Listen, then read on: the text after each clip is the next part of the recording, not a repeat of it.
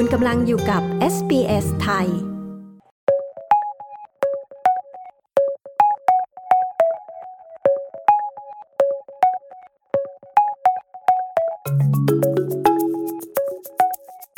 รายงานข่าวสายตรงจากเมืองไทยวันนี้นะคะ ไปติดตามต่อประเด็นธุรกิจทุนจีนสีเทา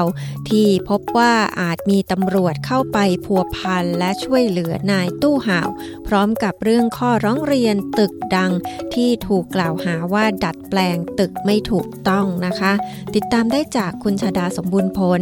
ผู้สื่อข่าวพิเศษ ผู้สื่อข่าวพิเศษของ SBS ไทยประจำประเทศไทยค่ะ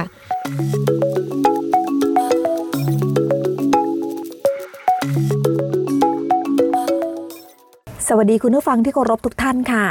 สวัสดีค่ะ คุณชาดา ความคืบหน้าธุรกิจทุนจีนสีเทาที่ตำรวจไทยกำลังกวาดล้าง ตอนนี้ดำเนินการเรื่องนี้ไปถึงไหนแล้วคะ มาดูความคืบหน้ากันต่อนะคะ เกี่ยวกับเรื่องของธุรกิจทุนจีนสีเทา วันนี้ล่าสุดนายชูวิทย์กมลวิสิทธิ์ ซึ่งเป็นอดีตสสแล้วก็เป็น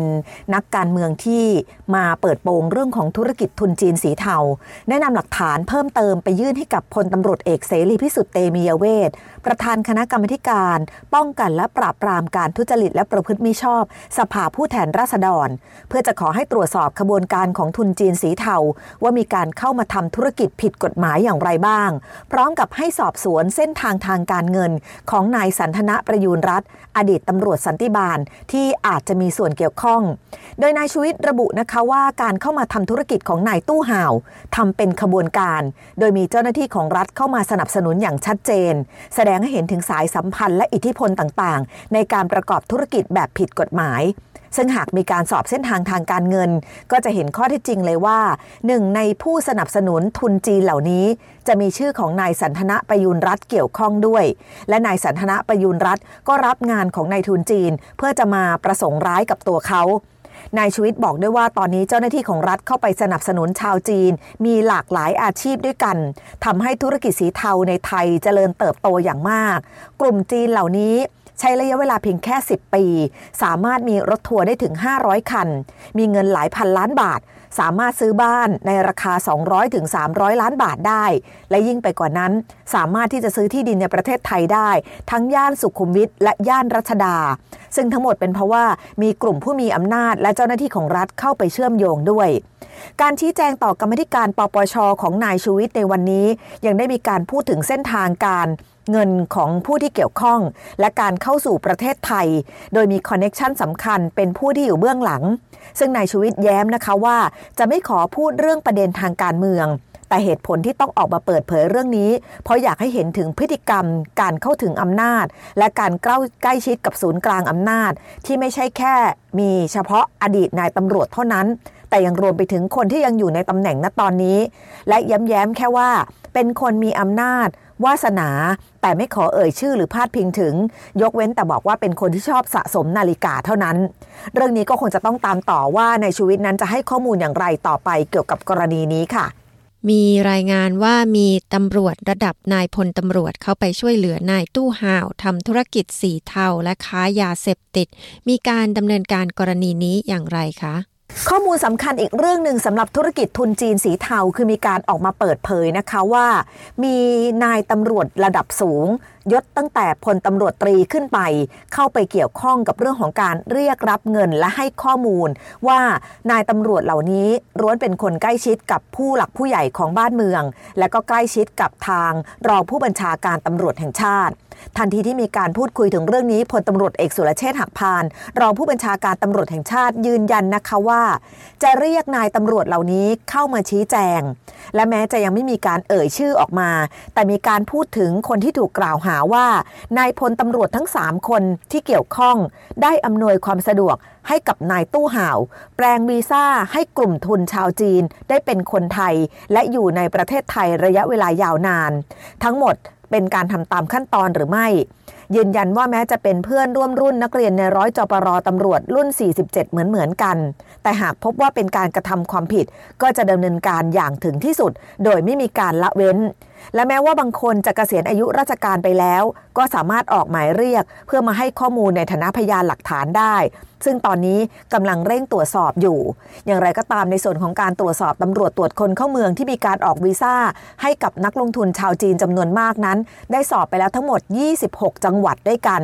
และจะมีการสอบข้อมูลเพิ่มเติมอีกในวันพรุ่งนี้ ซึ่งได้เรียกข้อมูลทั้งหมดว่าเหตุใด จะมีการให้วีซ่ากับนักลงทุนเหล่านี้จำนวนมาก และมีการขยายปีไปรวมไปถึงเรื่องของการแปลงวีซ่าให้เป็นวีซ่าสำหรับคนที่มาทำธุรกิจทั้งที่บางคนนั้น มีเพียงแค่ชื่อ แต่ไม่มีตัวตนจริง ๆ ค่ะ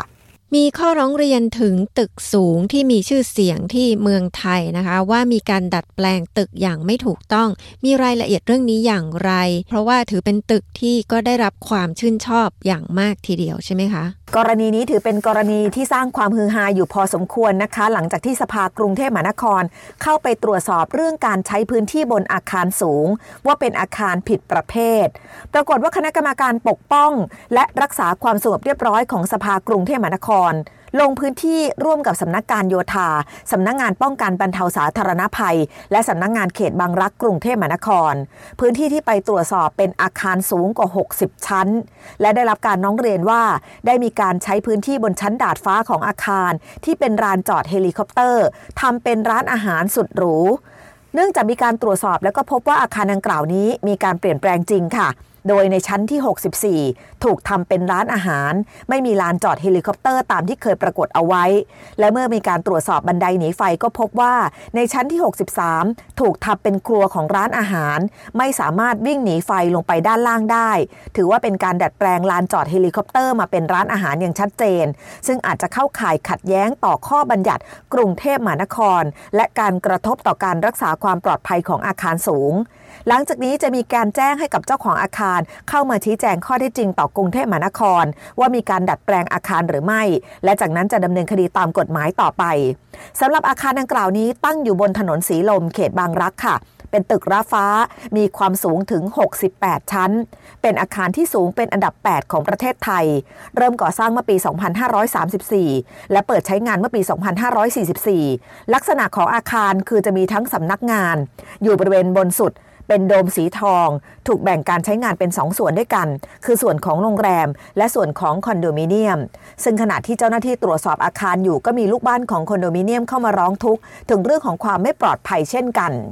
สำหรับเรื่องของอาคารนี้ปรากฏว่าเป็นโรงแรมที่มีชื่อเสียงค่ะ เรียกว่าโรงแรมเลอบัวแอทสเตททาวเวอร์ เป็นโรงแรมสัญชาติไทยชื่อเสียงก้องโลก เจ้าของฉายาแห่งความสำเร็จในฐานะที่เป็นบริษัทที่มีคนเดินทางมาใช้บริการแล้วมากกว่า 7 ล้านคนจาก 62 ประเทศทั่วโลกมาดูรายละเอียดของร้านอาหารกันหน่อยค่ะ ที่ในส่วนของเป็นร้านอาหารเขาบอกว่าเป็นไฮโซ เป็นไฮไลท์ระดับโลกที่หลาย ๆ คนที่มีชื่อเสียง เคยเดินทางมาที่นี่ เพราะในจุดของส่วนเลอบัว จะมีร้านอาหารราวๆทั้งหมด 10 แบรนด์ด้วยกัน และบางแบรนด์จะเป็นร้านมิชลิน 2 ดาว เป็นร้านรูปท็อประดับกล้องโลกและสามารถทำเงินไทยมากในช่วงของโควิด -19 ที่ผ่านมาสำหรับนักท่องเที่ยวชั้งชาวชายและตาวต่างชาติที่มาใช้บริการ ต่างก็กินอาหารอร่อย ไปพร้อมกับการดูวิวหลักล้านของกรุงเทพมหานคร ซึ่งตลอดเวลาที่มีการเปิดให้บริการ พบว่ามีลูกค้ามาใช้บริการมากถึง 7 ล้านคนแล้ว และหากว่ายังคงดำเนินการต่อไปก็คาดว่าจะเป็นหนึ่งในร้านอาหารที่ได้รับความสนใจจากนักท่องเที่ยวทั่วโลกที่มาท่องเที่ยวในประเทศไทยค่ะ ดิฉันชาดาสมบูรณ์ผลรายงานข่าวสำหรับ SBS ไทย รายงานจากกรุงเทพมหานครค่ะ ต้องการฟังเรื่องราวน่าสนใจแบบนี้อีกใช่ไหม ฟังได้ทาง Apple Podcast Google Podcast Spotify หรือที่อื่น ๆ ที่คุณฟัง podcast ของคุณ